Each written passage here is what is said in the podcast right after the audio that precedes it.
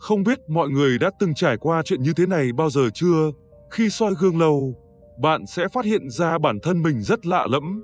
Đồng thời, khi bạn nhìn lâu vào một chữ mà bạn thường dùng, bạn sẽ có cảm giác dường như không biết chữ đấy. Đấy là bởi trong cuộc sống hiện thực có hai bạn đang tồn tại, mà chỉ khi có người khác phân tích, thì chúng ta mới nhận ra được phần kia của bạn. Các bạn đừng cho rằng đấy là hiện tượng ngẫu nhiên.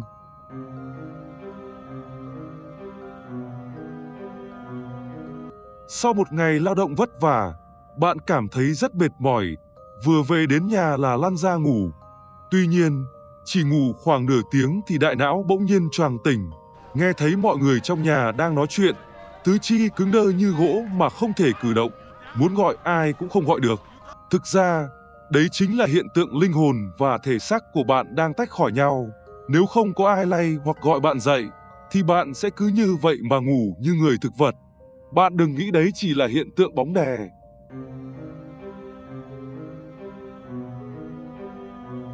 Có khi nào đến đâu đó, bạn có từng có cảm giác có một vệt sáng lóe lên trong đầu, cảm giác như nơi đấy bạn đã từng thấy trong giấc mơ, nhưng lại không có cách nào để nhớ lại xem rốt cuộc mình đã đến nơi đấy khi nào. Nguyên nhân của chuyện này chính là do trong lúc bạn mơ ngủ hoặc không phát giác, linh hồn của bạn đã từng đi rong chơi, đi qua những nơi đấy. Bạn đừng cho rằng những nơi đấy là do bạn từng nằm mơ đã đi qua.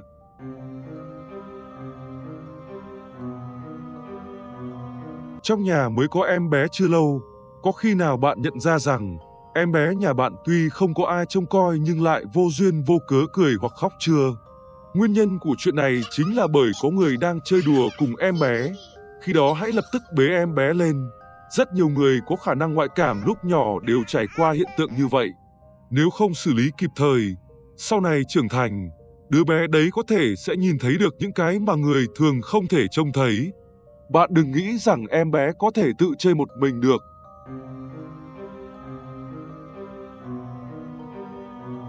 Rất nhiều bạn ở quê đi ngoài đường vào buổi tối thường gặp trường hợp thế này.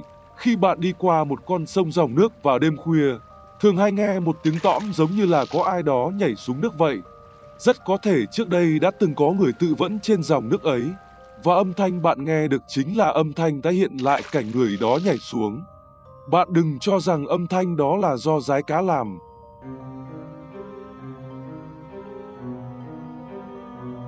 Một nhóm người đang bàn luận rôm rả trong phòng, có khi tươi cười vui vẻ, có lúc tức giận quát mắng, nhưng cũng có những lúc mọi người bỗng nhiên ngưng lại, trong phòng không một tiếng động. Có người cho rằng lúc đấy có thiên sứ đi ngang qua, nhưng lại cũng có người cho rằng lúc đấy dưới địa ngục có người bị ném vào chảo dầu. Bạn đừng cho rằng những lúc như thế là do mọi người không còn gì để nói. Nếu bạn lay nhẹ một người bất kỳ nào đó, thì trong đầu người đó vẫn còn chưa nói hết những lời vui đùa.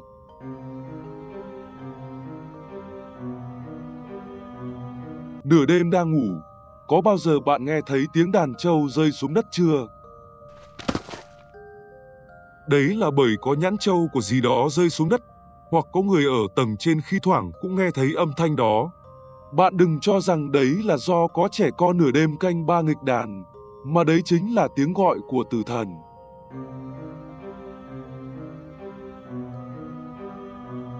Những lúc vắng vẻ, bạn đưa đồng hồ đeo tay bằng thạch anh sát lên tai.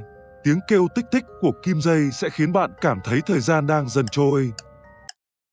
Tuy nhiên, sẽ có lúc bỗng nhiên bạn không thể nghe thấy tiếng kêu tích tích kia nữa. Tại sao vậy? Đấy là bởi khi bạn không thể nghe được âm thanh chuyển động của kim dây, đã xuất hiện không gian bốn chiều mà người thường không thể nhìn hay nghe thấy. Bạn đừng cho rằng đấy là do đồng hồ bị hỏng hay tính giác của bạn có vấn đề.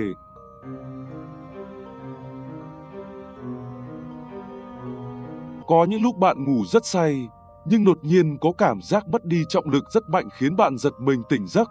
Dường như bạn bị rơi từ trên cao xuống mà rõ ràng lúc đó bạn không nằm mơ. Đấy chính là do khi đó linh hồn của bạn bị rơi từ trên cao xuống. Nếu như lúc đó bạn không kịp thời tỉnh dậy, thì rất có thể bạn sẽ mãi mãi không thể tỉnh dậy được nữa.